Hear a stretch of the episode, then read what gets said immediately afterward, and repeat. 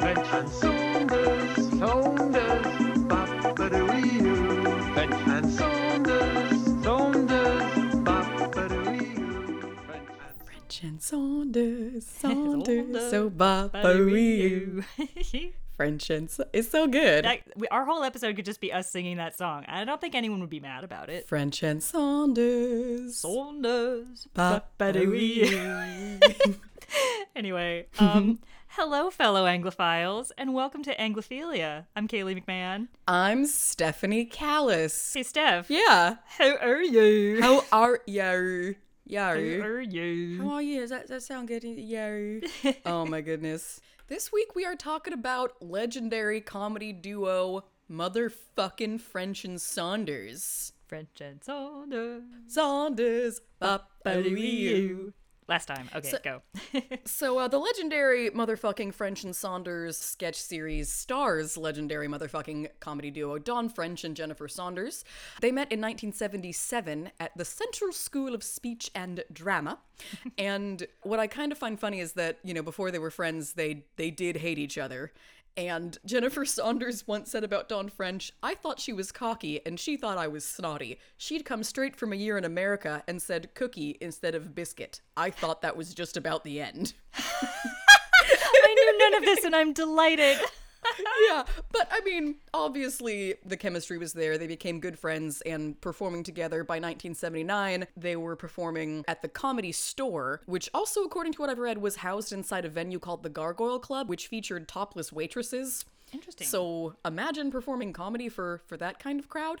Um, but guess what they joined the following year? What? The comic strip Ooh, yes. with all of our homeboys, Rik and Aiden, Nigel and Alexei. I know. All them alternative comedy folk. How much Yeah. fucking fun. So they were given their own show on BBC Two in 1987. Dawn French in her autobiography called the first season pretty shabby. That those are her own words.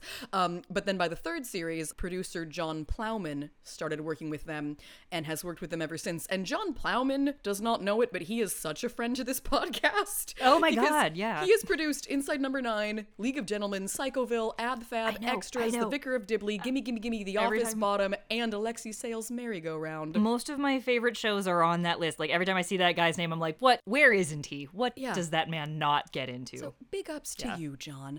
Um, French and Saunders has run for six series over 20 years, plus some Christmas specials and comic relief sketches in between, so not unlike something like Ab Fab. In 2009, they were jointly awarded the BAFTA Fellowship, and their most recent special was released in 2017, titled 300 Years of French and Saunders. oh, yay! Yes. Good intro, Steph. Oh, th- thank you, thank you so much. Um, I was I was writing that when I should have been coming up with ideas for car stuff. cars are dumb. I agree. New Yorker. So um, we're gonna we're gonna jump in talking about the series, I guess. Yeah, yeah. The first season, they have a sort of old fashioned, kind of pastiche, creaky variety show format that they're sort of gently parodying. It's interesting because it's like it's a spoof of something that we've talked about before on this podcast, kind of, when we were talking about Dino and Dicky and the young ones and how it's like it's parodying something that I know that I haven't seen, but I feel like I've seen it. Yes. And it's that same thing where like we haven't seen the types of programs that they are uh, sending up with this, and yet because they don't quite heighten it to the point of absurdity that it makes it accessible to the rest of us. Like we're n- it, it the joke doesn't quite land to a i would say a modern american audience. There are times when it's like oh i, I, I see what you're doing but it's just it, it some of the framing device falls a little bit flat even when some of the sketches in season one are really lovely and definitely worth discussing. Um, but then you know the show evolved in subsequent seasons. Like i think the next season or yeah they did a lot of um, dancing transitions and oh my god i could just watch those two ladies badly dancing in different you know costume pieces from different decades forever. That that could be my screensaver for eternity and i would be a, a very happy lady. So cute. then that's when they start experimenting a little bit with the film parodies which i think is some of the best stuff that they ever do and then seasons three through five i want to say they the, the framing device will be a specific film or television series that they parody they'll return to it like three or four times in the episode and then finally the last series gets really meta where it takes place in the production office at the BBC, where they have to write a show, a sketch show, and they don't know what they're gonna do. Yeah, I thought that was clever. I thought it was fun. Yeah, My very first note just says they're both so cute. they are. Oh my god, no, I love them so much. Here's the thing. I'm I'm really glad that they each went on to become really famous for other things because I was I watched the first episode of this with my mom and and she was like, "You know, I don't know if this would be a thing that would like still have survived and be available if they didn't go on to become famous for other things." And I think that that's a little bit of an unfair thing to say, but also maybe a fair thing to say because there is a lot of merit in the show. It's just that as we said, they sort of take a little while to find what their strengths are and really play to those. But I'm glad that be- because the thing that's so wonderful is them. Even when the early variety show format, where it's like Jennifer's really imperious and bossy, and and Dawn's like trying really hard, like oh, me, comedy partner. Like she she's the definite underdog. Like their their dynamic is so funny, and they're each so winning and so versatile and I just I, I, they're really magnetic performers, and you can totally see why they went on to become such superstars and legends. You can, but I feel like the difference between seasons one and two was completely night and day. oh yeah, it was not unlike Blackadder in that way. I yeah, thought. they didn't take them too long to find their footing. No, that's and true. also season two is when they've completely weeded out the recurring things that aren't as great, and they have completely new recurring things that they mostly stick with till the end. But season one Mm-hmm. does give us the birth of a lot of incredible characters, and I'm just gonna say this sentence right now: I love raw sex. I was waiting for it.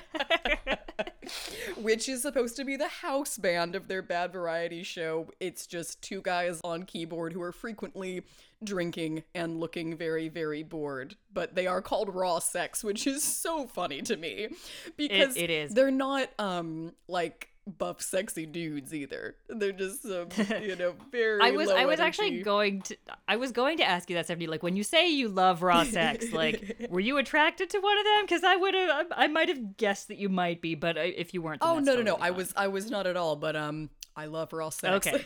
no, they're they're brilliant and they're they're important on the show, and um, yeah, they're fantastic. Simon Brint, who is sadly no longer with us, right. and um, Roland Rivron. One thing that really struck me is just the the sort of different and I don't want to just like pigeonhole them as like oh these are women comedians like we've talked already on this podcast extensively about how much we hate that and they're obviously so much more than quote just women comedians but also the great thing about female driven comedy is that it will go to areas and topics and issues that men would never touch with a 10 foot pole. And my absolute favorite sketch in the first season is um, these two schoolgirls. And Dawn is like the one who knows a little bit more, but is still very clearly misinformed about like the facts of life. In the first season, there's a thing about menstruation. And in the second season, she's teaching Jennifer about birth control. And I'd love to play a clip of, of one or both of those things. Right, the first most important thing about contraception is to choose the right contraceptive utensil. Like, for instance, I personally would not choose the pill. Why? Well, because all it does is block your Philippine tubes and it makes your bosoms five times as big, which in your case is unnecessary and careless, frankly. Well, I might not go on the pill, then I might go on something else. Like what? Like what? They're all as bad. If you tell the doctor you don't want to go on the pill, you know what he'll do? What? He'll insert a UFO inside do, you know, do you know what one of those is or not? Not. Right, other name coil. Do you know what a slinky looks like? Yes. It's like a huge slinky and it's got barbed wire on it and they squish it all out and stuff it up inside your bladder and it hooks on and it stops babies. the Only drawback is you can get out of control going up and downstairs, that's it. But you know, you have this girl who like clearly doesn't really know that much more than her peer talking about these things that are still to this day 30 years later considered taboo. And I just thought that like it would be so groundbreaking to this day. If this appeared in a modern female driven sketch show, it would get so much attention for how brave and radical it is to be talking explicitly about periods. Yeah. Because like we haven't seen anything like it in the intervening years. And like even now like when we're just starting to talk about these things more we're still so ignorant of and separated from our bodies. Like i've been menstruating for 20 years and just last month i learned a whole bunch of shit about periods that i didn't know before. And it's like oh that makes sense to why i feel this way and why this happens every month cool thanks science for telling me You oh, know? Oh, well, yeah. And that's if the science has even bothered being researched. You know what I mean? Because, oh no, I know. Yeah. it's still so taboo, and like I was almost. I mean, I don't want to say I was shocked. Like I was delighted to see this thing, but I was like, oh my god, that's crazy. Like they this actually aired on TV in Mm-hmm. the '80s. What? Like people are still censoring period stuff. We still have the fucking you know blue gunk on the commercials, and we have. I mean, not that they showed anything in this, but like it's just crazy to me that like they have a lot of you know comic violence and like really gory bits on this, but like they would probably still never show period blood because that's a step too far. I can only think of uh, period blood appearing in Superbad. Remember that? Yeah, and Carrie. And Carrie. Yeah, you're right.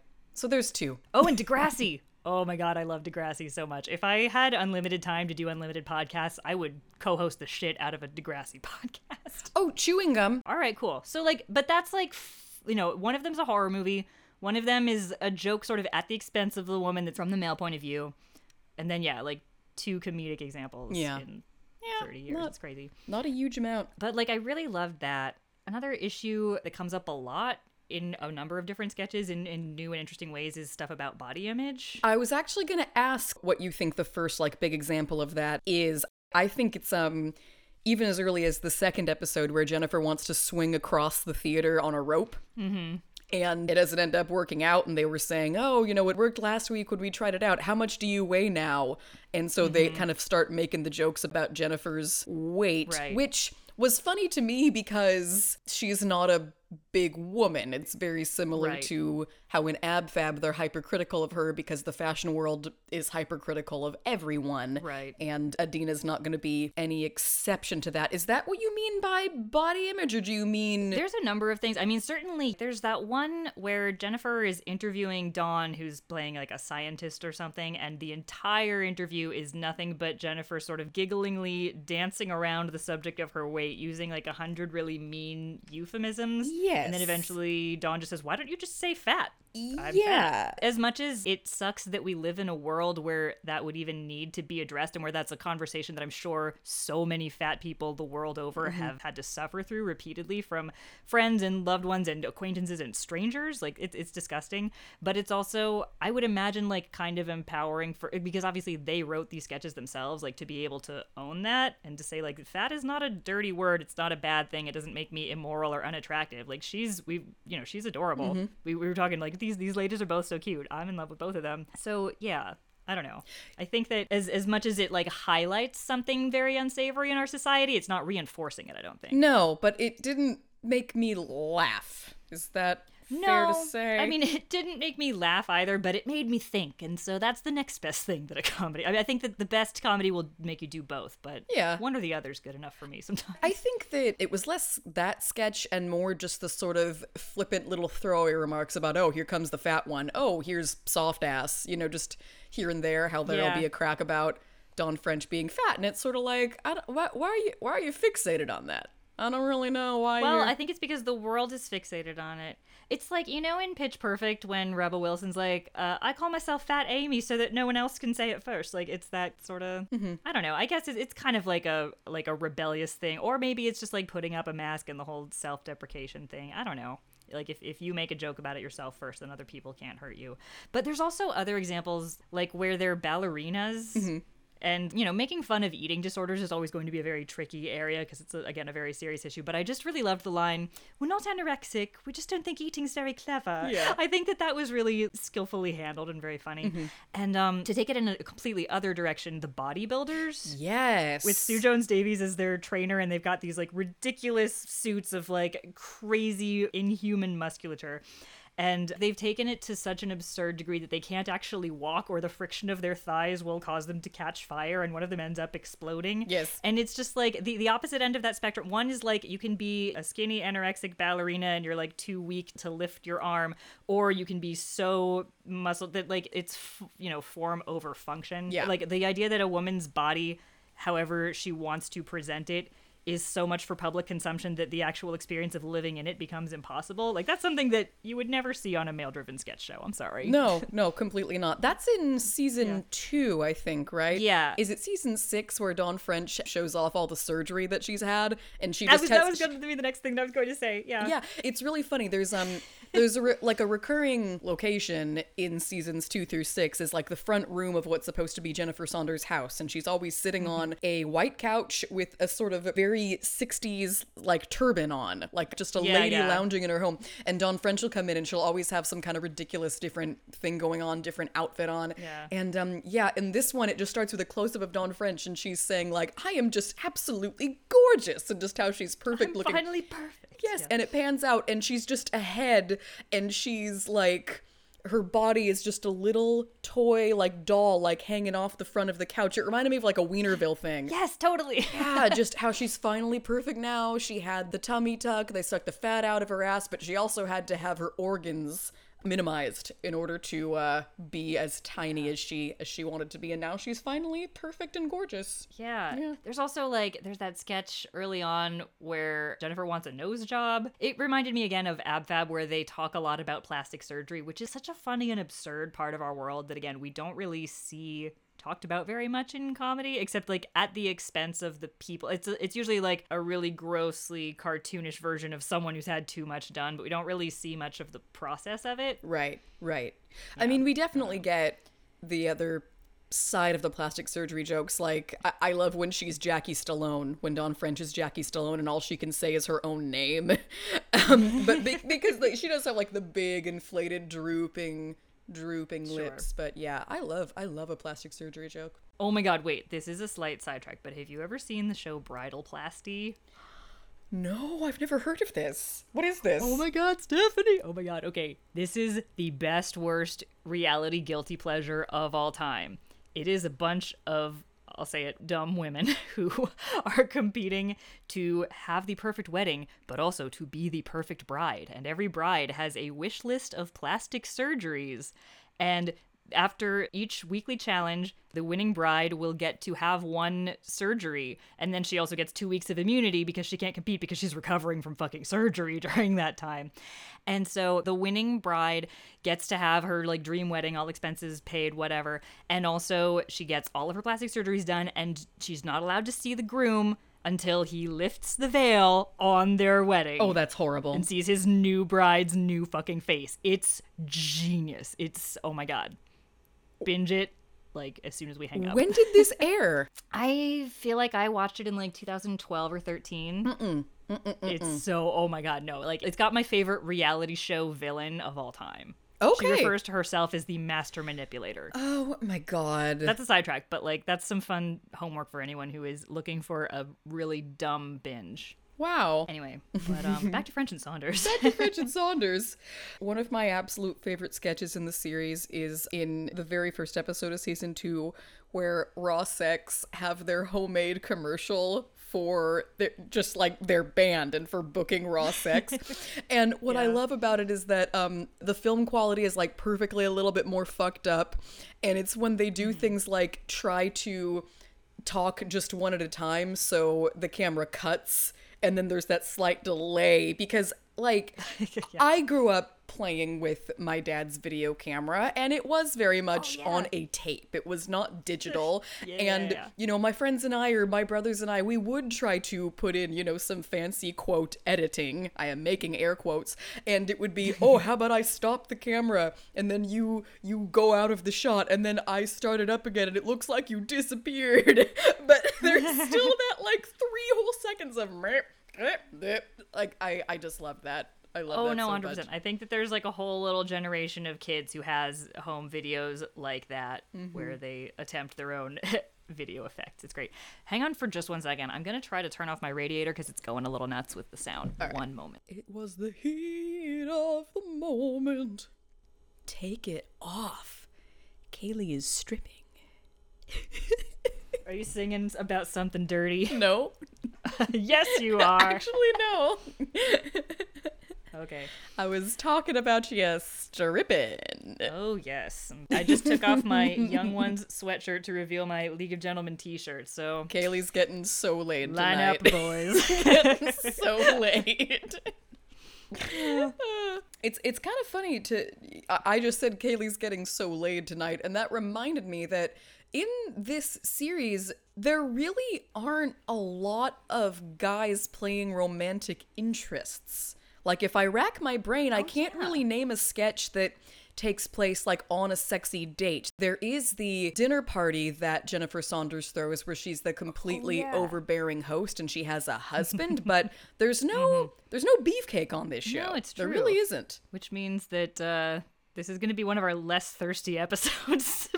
Sorry, slash, you're welcome, listeners. I wouldn't say that that's my point. no, no, no, I know. But like, if you think about, you know, plenty of sketch shows with all male casts, they find an excuse for there to be a scene where now I get to make out with the hot girl, or now oh, I'm. yeah, no, there's no male Carol Cleveland. No, there's no male. I mean, There's there's, no there's no Carlo Cleveland. no Carlo Cleveland. I mean, I I love how they just lean the fuck into like, here are the two guys on the show, and we're not going to exploit them, but we are going to make them call themselves raw sex.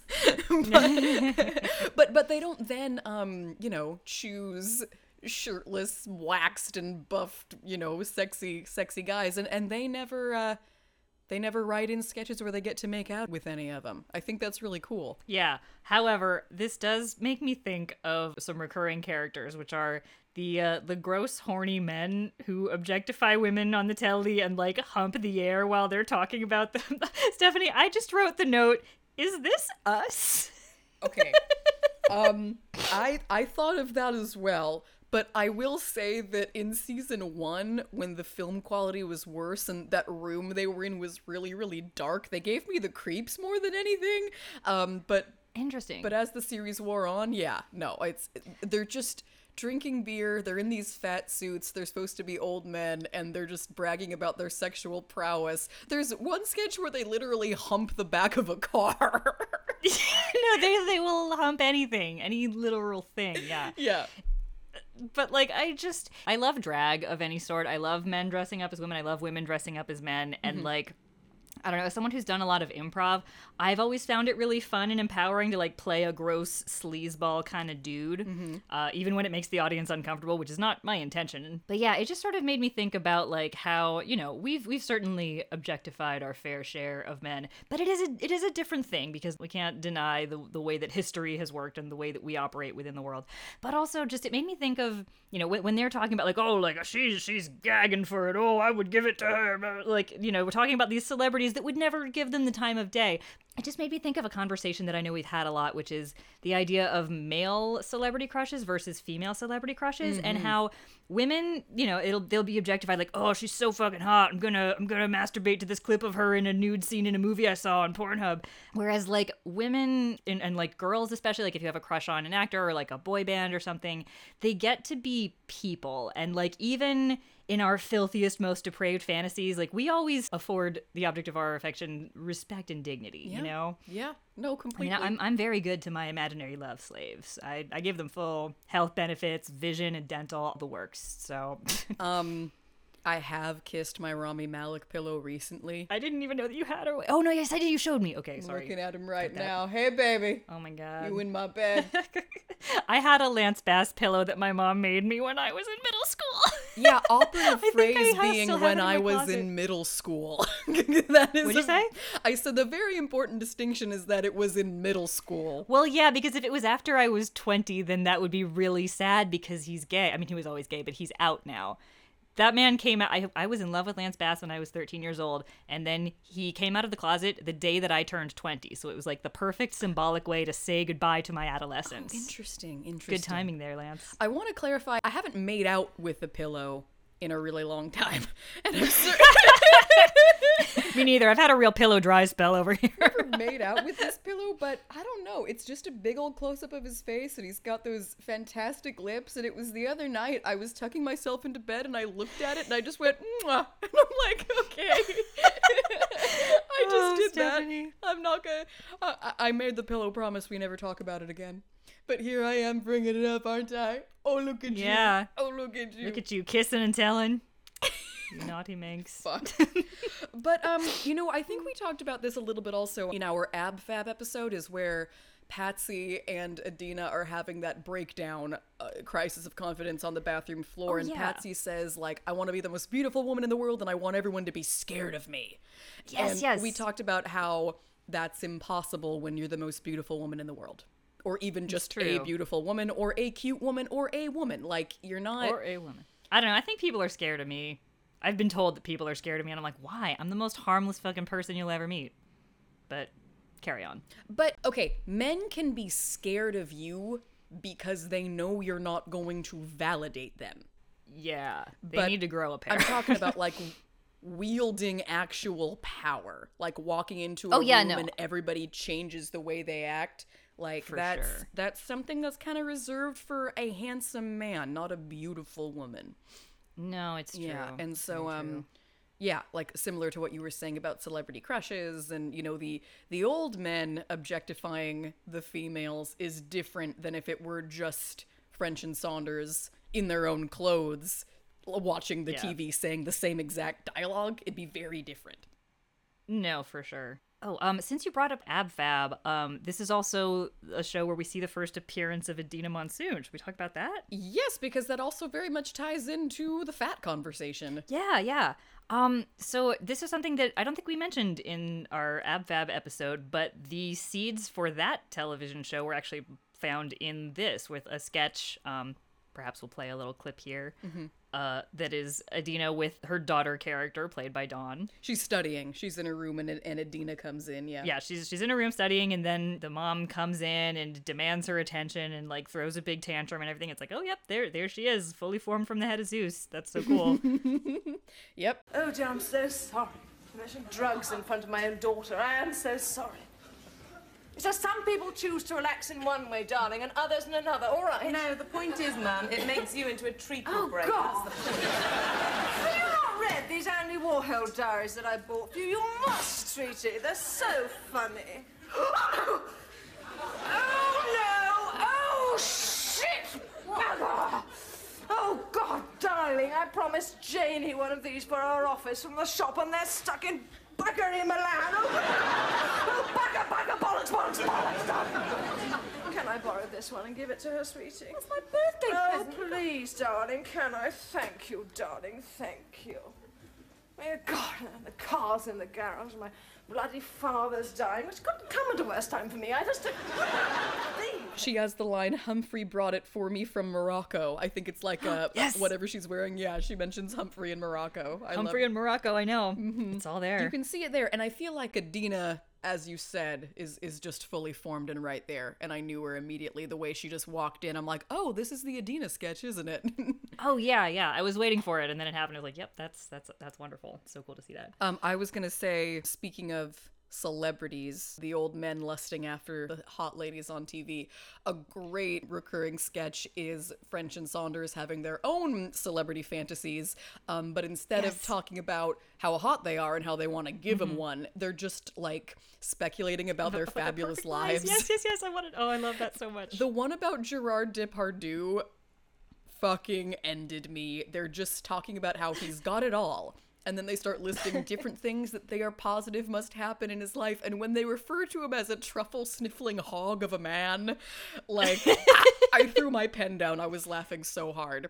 He just he'll No, crack so open good. a brie and eat it al fresco. Like they just depict him as this really rugged, like you know, giant Frenchman who gardens and you know does incredible things. Oh, and his wife must have a wonderful life where everybody outside of windows greet her to say, you know, bonjour, mademoiselle, madame Depardieu. Oh. yeah. Yeah, yeah, yeah. They do a number of those. There's so, there's so many of those with different celebrities, and it's like I imagine that like she's dressed by birds, and then she has wonderful sex with her loving husband or whatever. Like it's, and it's something that's so funny because we all know consciously that that's not true, but we also deep down we really believe that that is how celebrities or that is how our frenemy or our rival does live.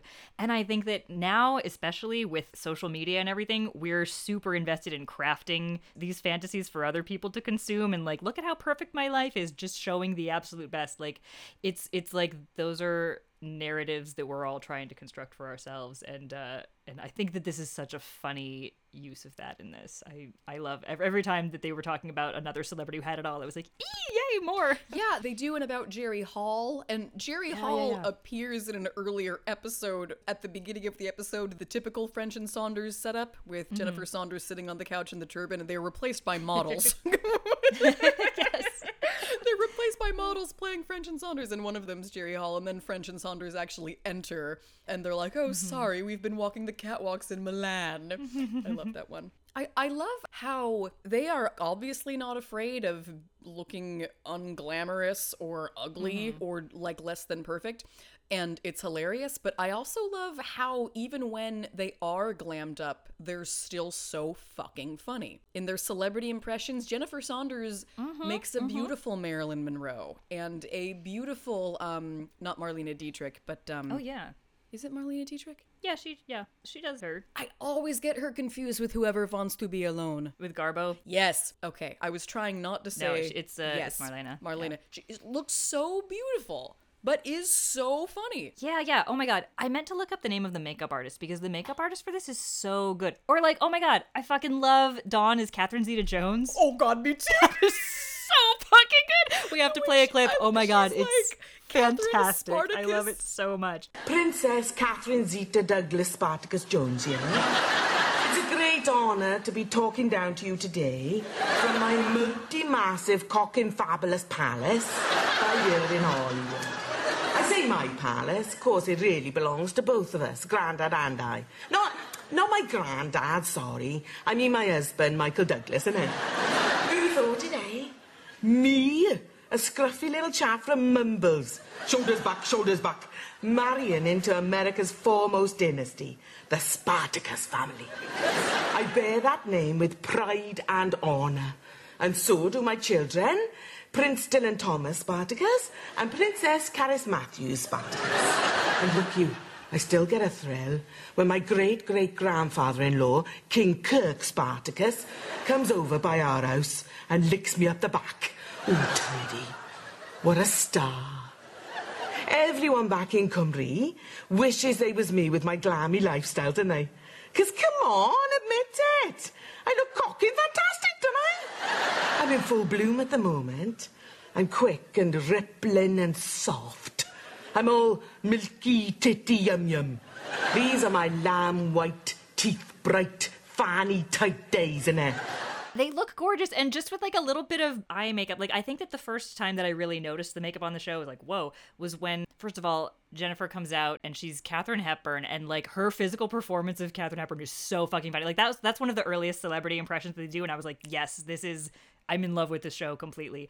And then we have Dawn French as Ginger Rogers coming out, and I was like, oh my god, she, like that that makeup makes her look so much like an old Ginger Rogers. Like Yeah. it's it's amazing. That Katharine Hepburn sketch where, where she's honoring Fred Astaire that also ended me as well. Because, like, she, she does this incredible, like, over the top Katharine Hepburn impression, but she also, the writing is just really funny because she's honoring him with this award, but she admits that she never knew Fred. yes. so good. yeah. I think my favorite moment of the entire series was Jennifer as Doris Day. I rewatched that this morning for sure. Oh my god. Have you ever seen a Doris Day movie? I've never seen a Doris Day movie. Oh my god. Oh, you're depriving yourself. You have to you have to watch them. There was like a week when I was in middle school when my mom showed me a whole bunch of them. Lover Come Back and Pillow Talk and That Touch of Mink and they're they're so fun. They're really really fun. But like, oh my god, the the song It may be rock, it may be Cary. I really don't care who I marry. It may be Frank or Charles Manson. I would wet a tomato with pants on. I laughed harder than I've laughed in like months. I would wet a tomato with, With pants on, That yes. fucking killed me. And I just wrote the note, fuck, I officially love this. That was a really interesting run of sketches because they just did like back to back impressions of, you know, these icons. It starts with Dawn French as an older Liz Taylor who is holding a bottle of Liz's cheap, smelly perfume, making fun of white diamonds. And then she introduces Doris Day, and then Jennifer Saunders becomes Liza Minnelli. And Yeah. she oh does Oh, a God. great Liza Minnelli. It's not too much, but every once in a while Yeah. she kind of does something with her head. Like her Jodie Foster in the Silence of the Lambs parody was fucking hilarious as well. Oh, perfect. yeah, Yeah. just no, leaning into that caricature of yeah, sure, She keeps saying sure, sure. There was another sort of earlier, kind of looser film parody in uh, in season one that I really liked, the chorus line where Dawn comes in and she's like, "My name is Cassie Broadway," and like it's it's like it, it's sort of in the same vein as a lot of the like the framing device of season one, where it's like it's almost it's doing the thing that it's parodying, but it isn't quite heightening it to the right level to make it be like laugh out loud funny. But then in the following season, they completely knock it out of the park.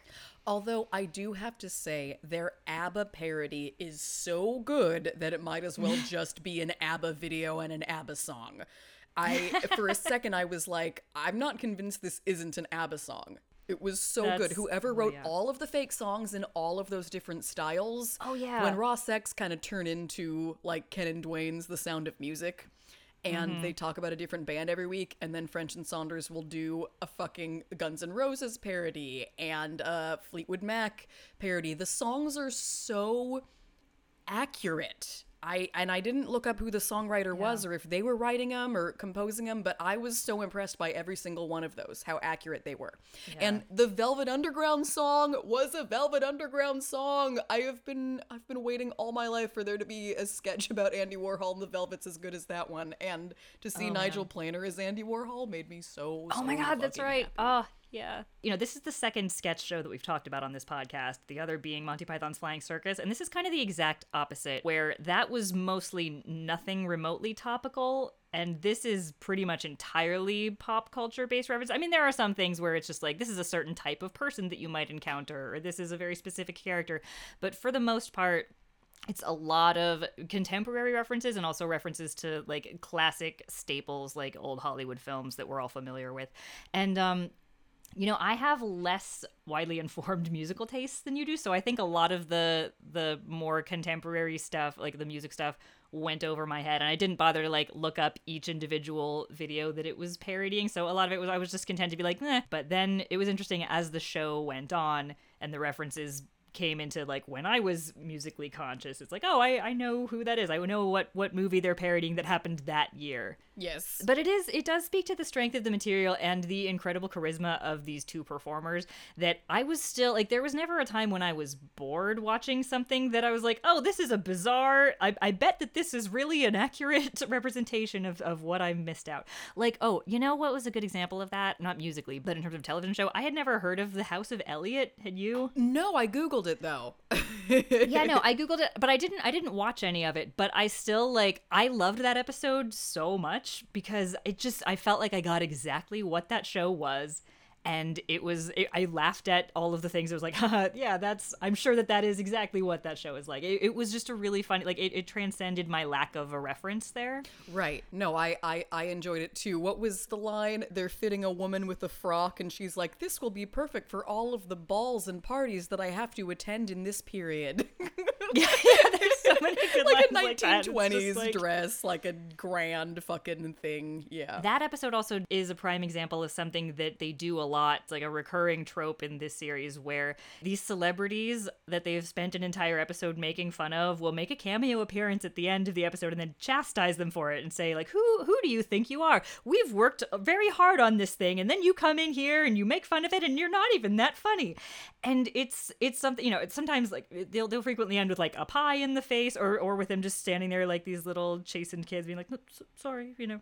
And um it's such a fun way to have your cake and eat it too and to make it like clear that you're not being that malicious but it also maybe i'm just projecting but it really does seem like a very female thing to actually like consider the feelings of your subject and to have a sense of of shame or guilt and to let your targets in on the joke you know because otherwise it's like oh well who am i to be making fun of you yeah. You know what I mean? No, I I agree with that. like i can't imagine a bunch of you know male comedians inviting on the person that they've just called a fat ugly whore and then having them say like that's not funny unless the joke was like oh look at this politically correct stupid asshole who wants to ruin comedy by censoring me No, you're you're completely right. Yeah. But at the same time, it's genius because it shows off like it makes them look so fucking baller. Because the amount Yeah. of celebrity cameos on here is There's so many. oh my god did you write them down i should have written them down there's so many it's insane They've got Mark Knopfler, Mark Knopfler from Dire Straits. They've got David Gilmour from Pink Floyd. They've got Lemmy, They've got Helen Mirren. They've got Lulu because Lulu has Yes, to be in of every course. show. Yeah, yeah. Um, They've got the Spice Girls. The Spice Girls, They've Kate got- Moss. Kate Moss. Yeah, I was gonna say. Yeah, there's so many. There's so many. They've got all of the young ones. Oh yeah, yeah, yeah, yeah. It's really impressive. Like anybody who's curious, you can either watch the show or just go to IMDb and be like, "Oh, yeah, that person came too." And it sort of also reminds me the amount of self-deprecating humor where they're saying like, "Oh, you're not funny." It's the same thing that we talked about with Monty Python how there's like the letters, they get out ahead of any criticisms that could be hurled at them. Yeah. And it's like, "Huh, like I've I've neutered you and your dumb opinion about me not being funny." Haha. Yeah, yeah. I mean, I I don't know what the initial audience reaction was to this or what people were writing about it. Yeah. So, I am curious to know if any of it was in direct response to something very real that they just then let, you know, continue for for years and years and years or what that was about. But again, very female. Very female to kind of call yourself not that funny when clearly you are very fucking funny and successful Yeah. at being funny. Well, I think it's also like partly that a lot of times as women we have to play into like the the dumb rules that society has created for us where like you know it's the it's the whole fucking like you don't know you're beautiful thing like oh oh who me? Oh i'm i'm not pretty. But whereas if i looking like me were like yeah i'm fucking gorgeous people would be like no you're not. You're a conceited dog. You know what i mean? And it's the same thing with like like if you dare to think oh i'm really smart i'm really brilliant i'm really funny then the world will actively try to knock you down. Whereas if you you know if you try to sell your gift short then they'll build you up it's something it's, it's a skill that women learn and then are taught to go against because it's like oh you know own your power and be confident it's it's there's so many conflicting messages i don't know just just do what you want to do ladies your life is your own Did you? I, I know the answer to this, but I'm going to ask the question anyway. Did you ever purposely do less good on a school thing to get a boy's attention? fuck no Same. Cool i'm really glad Never did I ever. And when I when I heard about it, even you know when I was in school, I kind of thought people do that. I don't get it. Do guys like dumb girls? is this the 1950s no oh no But I mean, it comes up in things like Mean Girls. no i know it whi- does Which was, you know, recent. So it makes me makes me sad. I mean, honestly, maybe if I wanted to date more in high school, maybe I should have, but I don't think that could have helped me. I think- maybe maybe stuffing my bra would have been a better tactic than uh, playing dumb. I don't know. I mean, I. but also, like, who's looking at your grades? Like, is there a way for them to fact check if you pretend to be dumb? Like, are they gonna like go up to the teacher's grading book and be like, "Oh, she did turn in that homework assignment that she claimed to have I- forgotten"? I don't know. I don't know. You you take it upon yourself to not intimidate the cute boy next to you, and so you sabotage your own math test. I I don't understand. Don't stop doing that. If, Yeah. If if you've ever done that, forgive yourself. I forgive you, but don't do it again. No, no, no. Don't fucking do that again. Don't hide your light under a bushel, ladies. Men are fun to intimidate. They are. It, it is always worth it to intimidate a man if you have the option of doing it or not doing it. That's my that's my really stupid advice to, So to my the world. my high school boyfriend was incredibly obnoxiously smart, and Girl, very same. very high achiever in the goddamn academia stuff, which kind of made it all the more satisfying when I did call him out for dumbass behavior. And I I told my mom this a couple years ago at a restaurant. He wanted to order the profiteroles, but he pronounced it profiteroles. And I just looked at him and I said, You're an idiot. And my mother absolutely lost her mind. I'm like, It's not that funny that I called him idiot. She's like, Oh, it is so funny because he had so far to fall. oh, Barbara, I love you. But but it is it is it is kind of true. It's like, okay, whatever. You could be smarter than me if you want. I'm still fucking smarter than you in my own way, and I'm gonna remind you of that. Oh, yeah. whenever possible. Oh yeah, yeah, yeah. No, that's that's really funny. so far to fall. So many men have so far to fall. I love I love to puncture me some male egos. Um, but ba- back to the show. I want to bring up really quickly how there were several moments in the show where I went, "Oh, thank God they didn't do blackface." oh yeah. No, I had the same I was thought. really ha- happy. I was happy about that. I Yeah. know. Yeah, there was know, the the. Gone with the Wind parody where um, Dawn French Yeah. is in the the mammy role, and I thought, are they gonna? Mm-hmm. No, they didn't. Thank goodness. And she also isn't delivering Oh. a performance in a in a voice or with an attitude or anything. Right, right. Um, there is the Christmas special that takes place in Baltimore where they do have like Oh, an overweight kind of mammy sort of black maid named Bessie. Right, and then they flip it brilliantly Yes. by having her being smarter than all of the rest of them. she's in on it. There's a great scene where like you- you're kind of watching it and you're going, "Okay, well, maybe that's not that great."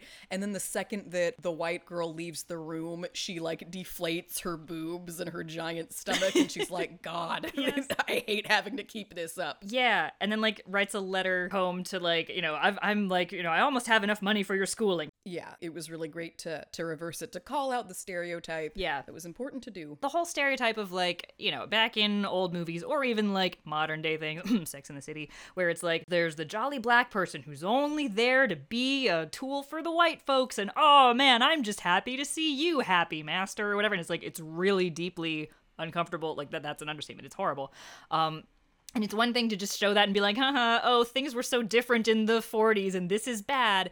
But then if you don't, you know, if you don't see the don't, like I said in that, that Daria quote, it's just kind of like maybe reinforcing it. And, and like the people who get it will get it, but then the people who don't are just going to think that you're still making fun of that or thinking that it's okay. But that was a really smart way of being like, yeah, I'm, it's the classic, you know, the servants are always smarter than the masters. Through all of comedy, that's a big recurring Jeeves and Wooster, Blackadder, everything. One other sketch that wasn't the Edina progenitor, but that did also remind me of the Edina character is the one with the jail visit. Oh, I loved that one. I really loved that sketch. That was so funny. That was one where you you come back to it several times throughout the episode, and it seems like you know Dawn is visiting Jennifer in jail, and Dawn's like trying to engage her, and like we could we could play a game, and like trying to make fun. Like how how are things? Are you making any friends? How's everybody treating you? And she's just oh you know it's terrible. Oh, I don't have any freedom. I hate it here. Blah blah. blah. And then finally in in the final scene they're together, she has this great little monologue that again reminded me so much of Edina, and then she says,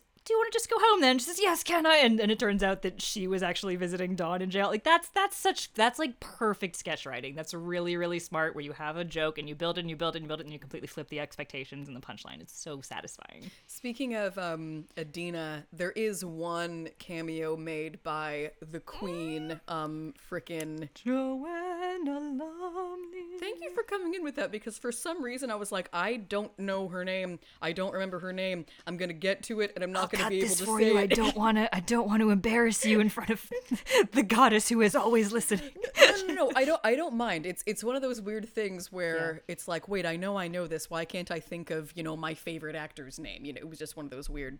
Yeah, Perhaps it's because she's Patsy. Perhaps I should get my head examined. Oh my god, no! But oh, that one of my favorite episodes is the Titanic special. Yes, uh, hosted which by Joanna introduced Lumley. by Yeah. by the peerless Joanna Lumley, who's like on like a little director's chair, and then the camera's rotating around her, and she's like awkwardly kind of hopping to, to match it. It's so so good, and there's so many funny, delightful things about it. I recommend if anybody hasn't seen it, definitely watch the whole episode, or at least the, the parts that are about Titanic. But so many things just made me laugh out loud, like James uh, Macaroon, the the abusive director, who's like I laughed so hard when he just ha- goes on a cursing streak and yells at everybody.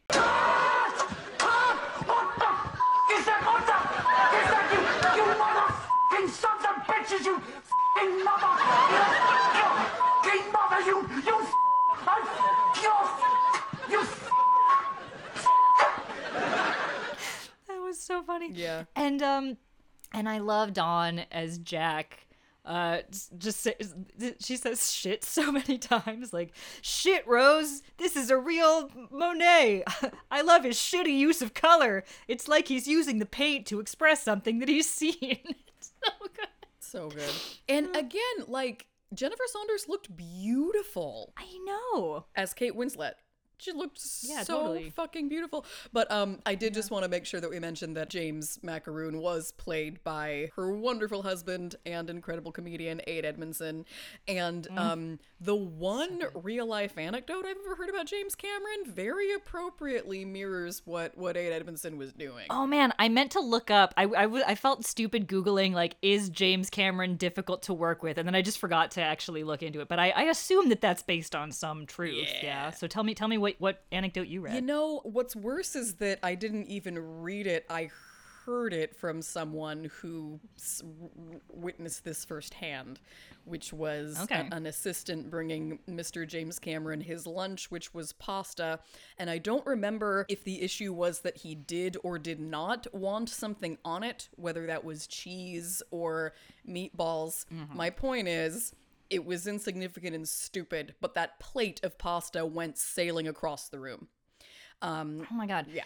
There's uh there's so many people like mostly men, but some women too. Like it's sexual abuse is one thing and that's a whole other horrible category, but there's also just such a culture of enabling people to be fucking assholes. Like, you know, abusive bosses like Scott Rudin is another one. Like there's just so many people who are able to get away with acting like these fucking little babies. And like no no one should ever cry over a cold cup of coffee. Like no no person's dignity or livelihood is worth, you know, cheese on some pasta. I'm sorry. Fucking be a big boy and get over it. I know. Ugh. You know, you hear for years about these abusive personalities, but since they're geniuses, it like doesn't matter. And then you read in the New Yorker that they've been a rapist this whole time. And Yeah, it's no. shocking. Oh my god, I know. It's yeah. I mean, I yeah, I hate the whole genius excuses bad behavior, but like I, I will say that I really do think that Titanic is an incredible movie. If if you, it, I feel like it's become cool in recent years, and when I say recent years, I mean like the year after Titanic was really popular and successful, to be like, ugh, Titanic, it's so dumb and overrated. But like, if you watch it, that shit holds up. Like, it is, they have you exactly where you want to be emotionally, like every step of the way. It's stunning. Like as a technical feat, it's really impressive. Everyone in it is really good. I, I fucking love Titanic. I will admit that. I fucking love Titanic, and I think I've mentioned this to you before. It's one of the few more recent Oscar winners that I can remember, like, everybody actually fucking saw. Oh yeah, Maybe I shouldn't say everybody, but people saw it. The public saw it, and it was out it forever. was yeah, It wasn't just massively like popular. It was here's yeah for this like movie five that's six been out yeah. for a month and a half, and no one saw. But it was the best movie that came out this year. Pulleys. yeah. Yes. Mm-hmm. Got gotta hold shit to that Titanic standard, bro. What the fuck happened? Yeah, you know what? Tonight, as we record this, I'm, I'm gonna be exposing how long it takes for us to binge shows and how long it takes for me to edit them. But this, we're actually recording this a few hours before the Oscars air, and uh, you know, my favorite movie of 2018, Paddington 2, was brutally snubbed, and as a result, I shall be boycotting this broadcast. Paddington 2 was snubbed. Mamma Mia 2 was snubbed. Hugh fucking Grant was snubbed. Oh my god. I wish that I could just like Kanye, whichever man wins Best Actor, and be like, I'm gonna let you finish, but Hugh Grant gave one of the best performances in Paddington 2. I have to Even say, though he wasn't nominated. Kanye, total, total dick. Not gonna slam him too much because there's a lot going on there, and I do feel for him. But I kind of feel Yeah. like that that move, for as dickish as it was, it's like, oh, I so wish I gave could us a do permanent that. standard of no i know. It's it's a it's a trope that i constantly return to in my life and i i think of it often. Yeah, I, I, so thanks for giving us Yeah, that I kind of feel like if I were in the position where I could actually do it, I don't know that I never would. i would definitely i i'd kanye for hugh Mm, i can make a shirt that says that Look at lovely Hugh. Oh, another favorite special was the Lord of the Rings one, which I think I must have seen like as it was airing on BBC We America back in what 2002. Yeah. Yeah, yeah. Oh my god. I hadn't I don't know if I like watched it a bunch at that point or if I just saw it once and certain things stuck in my brain, but I I very vividly remembered the fight scene between Grandolph and uh, what's his face and um the line, "Who are you, great sphincter of light?" is so good. And like the giant blue eyes, Dawn French is Frodo, and um, traveling with a little band of children playing hobbits and all these curly wigs and giant feet, and oh, it's so it's so delightful. The forced perspective and the cups. That was so funny. Well, and I love how during the scene that's, you know, based on the scene in the movie where they're all like sitting around the the fountainy thing and Yeah. the dude with spiky ears makes an important speech. I love Mm-hmm. that they actually just come out and like start dissing Harry Potter and say, "Oh, it's for kids. It's like Sooty and Sweep. It's not serious." Like this, and it's, it's so true. It's like you look at Yeah. Lord of the Rings, and it's like, why so serious? This is this is so funny. One yeah. film parody they did that they managed to make a little bit different it would have been funny either way, but when they do Cold Mountain, um, the cold the cold mountain Oh, yeah. parody, they actually have graphics of a DVD menu come up and you select the audio commentary with Nicole Kidman. And I love that they chose to make Nicole Kidman just the dumbest, meanest person alive. Oh my god, no, that was so funny. yeah, it's Yeah, they did that with Troy too. They did the DVD menu Yes. thing with that. That was that was really smart and again very topical. But oh yeah, no, the Cold Mountain thing was really fun. Yeah, the, and again, looking absolutely breathtakingly gorgeous as Nicole Kidman in Cold Mountain. Mm-hmm. Just and and that was a movie that I never saw the whole thing, but I actually made a note. I kind of wrote, "This is actually my basic understanding of the film," when, when- which is she brings Jude Law some lemonade and kind of looks at him coyly, and then he goes to war. It's a lot of back and forth, and then Renee Zellweger shows up screaming about how much work there is to do. I'm like, yeah, that that's pretty much what I remember. That's really funny. I saw the movie when it was in theaters once. I haven't thought about it since until watching the French and Saunders parody thereof. The one thing that I remember about I do remember liking Renee Zellweger's performance, but I, I do remember having a conversation with a guy who went to our high school, and he was saying something about like you know the sex scene is like really good and hot and like you know if you're if you're a guy that's the kind of thing that you appreciate. And i was i didn't say anything at the time but i was like excuse me? Do you think that women don't appreciate a good sex scene in a movie? Dude what do you think we do? Like what? That was that was the first time that i knew that boys didn't know that girls were horny I was I, I was it was late in life for me to learn that because I was what like 15 or 16 Oh yeah, well men are disgusting. You don't even want to see inside my mind. You don't. Yeah, no. I mean, we just because we don't talk about it all the time and because our arousal isn't often visible, uh, does not mean it ain't happening. I mean, for instance, I would only ever tell you that the second we hang up, I'm gonna go sit on my pillow's face.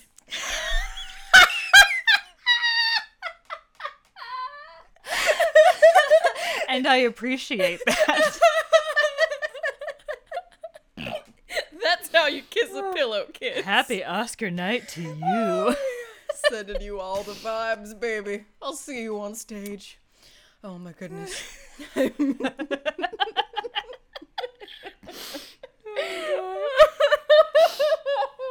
You know, I was thinking since this is such a female driven show and we established early on that you are not attracted to raw sex, I was like, is there going to be something funny about like us being gross and horny? And it turns out, yeah, we'll find a way even when there's no eye candy in said show. just, just give it, just give it, just give it time.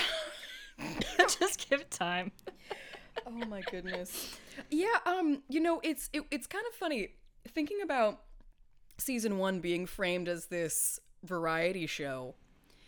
But then it kind of in later seasons where w- once it's no longer framed as a variety show, it sort of becomes a variety show because Right, because they still had music. they still had music and even when it's music that's not them they have Kirsty MacColl who is Mm-hmm. wonderful but i really i really appreciated that how it it became Yeah. a better variety show than it was you know ever ever supposed to Yeah. be in in season one once it was no longer a variety show I wondered actually, like from the beginning, once when when they had the variety show framing device, I was like, is this another case of the young ones where they get a bigger budget because they have music? maybe Is that what happened? i don't know i didn't look i didn't look into it but um it's, I didn't. I didn't look into it either, but I did have that thought because like there is a song in every episode after that, and I was like, oh, I bet, I bet that maybe that helped them. yeah i mean if they were This they were talking to the same people who who tried that one so it would make sense Twould, twould. Oh, you know what's another recurring sketch that I really liked that again, it didn't ever really make me laugh, but it did make me feel, which is the the girls at the boarding school. Yes, I felt terrible for them. I did too, but it's again, it's that thing that we love about British comedy where they don't shy away from the total pain, and sometimes it's enough to just like rip your heart open and show something really sad, and that's like kind of their version of funny. like it's it's interesting. I really liked every single sketch that they appeared. I was like, oh good, they're back. Oh, we get to hear the heartbreaking details of how their families don't talk to them, and like this is probably not that big of an exaggeration from a lot of families. Like it's it's also interesting. Like I don't I should have looked up like the statistics of you know what percentage of american children go to boarding school because here it's very much the domain of like very few like privileged rich people and so it's it, it's a really exotic and unusual thing to happen here i don't know how common it is over there but um i mean certainly these ones are also very rich and not from the most loving of families to say the least No, it, it's so sad. I was watching it and I was thinking about like how, you know, rich or not, how how can you volunteer to send your child away for their early education unless it were a matter of it's the only way my kid's going to get an education. I don't live in a Right. country where there's access to education. I can send them Right. to this other place where it's going to happen. But if you're just Yeah. like, oh, we're rich and we live in London, where else are we going to send these kids? My question is like, Yeah. no. What's that line of thinking? Yeah, no, I mean, as an American, my first exposure to the concept of boarding school was in The Parent Trap, the original with Yeah. Hayley Mills. The bad guy, Vicky, who has her eye on the, the father character, she says, like, I can't wait until I'm married and I can send that little brat off to a boarding school in Switzerland. And I had to ask my mom what a boarding school was. And I was like, oh, wow. You have to live at school? That's a fucking nightmare. Yeah. Yeah. Have you ever seen the movie If? No. It's an incredible late 60s Lindsay Anderson film, black and white, also in color, and it's about these young men in boarding school, starring a 24 year old babely Malcolm McDowell. Um, but yes, I always think of them when I think about boarding school. So it must be more common than it is over here, and it must be um, common for, you know, creatives to then sort of discuss that um, Yeah. because it's a maybe a distinctly sort of British phenomenon. Because again, um, when I think about sending kids to boarding school, my first thought would be, oh, well, was that out of necessity? Because Yeah. yeah, I know. Because why would you send your kids away? It's so sad. I know. Yeah. Um, it reminded me a little bit of that um, Mike Myers SNL sketch where he's Simon, the kid who sits in the bathtub doing drawings. Oh, I, I've never seen this. Oh, well, it's a bizarre Mike Myers thing where he's As opposed to a normal Mike Myers. Uh, Well, it's not Wayne's World or Okay. Linda Richman of Coffee Talk. It's a what the fuck are you doing there, Mike Myers? Where he's just a sweet little British boy named Simon and he's sitting in a bathtub and he's always um like on vacations with his parents, but it's very clear that he spends all day in the hotel room with a nanny while the parents go and have their their vacation and that made me sad then when I was a Oh. kid, but the Yeah. joke was, "Oh, I'm neglected," and so I, I really saw echoes of of that in um in the Oh, for boarding school girls. Okay, well, I'll check that out. You check out Bridalplasty and the complete filmography of Doris Day, and uh, we'll we'll have a great time avoiding the Oscars in protest. Perfect. uh, I'll be you'll you. I know you need to tune in for your love, but uh, Oh, I'm gonna be I'm gonna be watching that. Gonna cool. be yeah. watching it with my dad and my brother. oh, that's right. I forgot you clean. were watching it with your dad and your brother. I thought you were gonna say watching it with my pillow. yeah, I can't bring my pillow. Although if I did, they'd probably think it was cute because my father did buy it for me. that's very sweet. Good dad. Good dad. the sketch where you have the two schoolgirls, not the boarding school girls, but um they're schoolgirls and Dawn French is the fast one, but she kisses a boy and like she keeps trying to drag Jennifer Saunders along yes. to do like the racy things. Oh my god. Yeah, yeah, yeah. I so love that because it took me back to me with my friend from middle school. She she had the in on like going to the Westlake Promenade to look cool and talk to boys, whereas I had only ever gone to the Westlake Promenade to see movies and eat ice cream. Um, That's so who was living her best life. Let's be honest. We know now it was you. Continue. But there was one night where she wanted to go to the promenade and she like put all this like sparkly fucking makeup on me and we were gonna like seduce some boys. But Oh, I also really wanted ice cream. So we we the eternal choice. We we went we went to Cold Stone and got ice cream and her plan was that we would find groups of boys and then stand like 10 feet away from them and seductively eat our ice cream. How- Remind me, how old were you here? 12 maybe 13 Oh my god. needless to say we did we did not it didn't work but we did it didn't work Oh yeah. No, that's uh, the the notion of like passively trying to attract someone that's something that i'm very familiar with. As someone who is incredibly shy like i never had the guts to like go up and like start kissing boys or asking them out or even talking to them or like making direct eye contact. But i would be like oh i'm gonna stand here and like hope that th- through osmosis my sexy vibes are gonna get into his brain and he'll notice oh i bet that that awkward looking girl has a great personality somewhere under there. Like it's it's a failed plot that I've tried so many times from the time I was like eight to now. Oh goodness. But I- but I loved seeing that awkwardness on Oh TV. no, it's it's delightful, and yeah, we, we it's not something that you see very often, but like no. yeah, oh yeah, terrible terrible ploys for getting boys. Ah, I could watch a whole sketch show just about that. It's hilarious. How beautiful did they look when they did the gentlemen prefer blondes number? Oh my god, so gorgeous. I thought they looked so good. They looked Yeah. so good. No, I mean it's it's the same exact thing that we said about AbFab, where like these these are two really beautiful women, and we see the full range of their attractiveness. We see them playing like a gross, old, horny, ugly men, and we see them playing like the most beautiful film stars ever to grace the planet, and everything in between. We see them being you know old ladies and teenagers. I love seeing that because we so rarely get to see the full range of an actress's attractiveness. She either gets pigeonholed as like, oh, she's very, very pretty, and then sometimes, oh, she might make a little joke, tee oh wow, she's funny too. Or it's like Pauline McLynn in Father Ted, or you know, someone who's like their thing is that they have to be really gross and unattractive. And like just just let them be people and we will see the beauty of their humor and hearts and personalities shine through and love them for them. Well, I think that's going to wrap it up for us. I've got to get to therapy and then the Oscars. True Cool. That's story. a full afternoon. So yeah, join us next week when we will be doing an about face and going back into the sausage fest for the delightful peep show. Oh, and good luck to Olivia Colman tonight on Oscar night. Hee hee. I hope that We're by the time I Peep edit this, she will have won. We're watching Yeah. Peep Show. Yeah. Oh my god. Oh my, Oh my god. god. Stephanie hasn't been Oh this God. excited since Father Ted. I'm so happy. Oh my god. Peep Show is a part of me. I Okay. know. I know.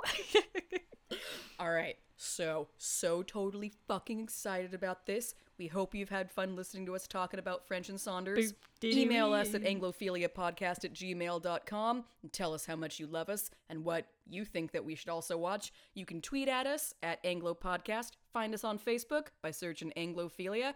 We're also on Instagram at anglopodcast. Fucking rate, review, and subscribe.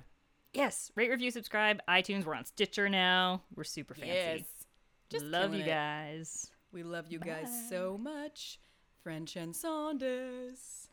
Do do do Do you?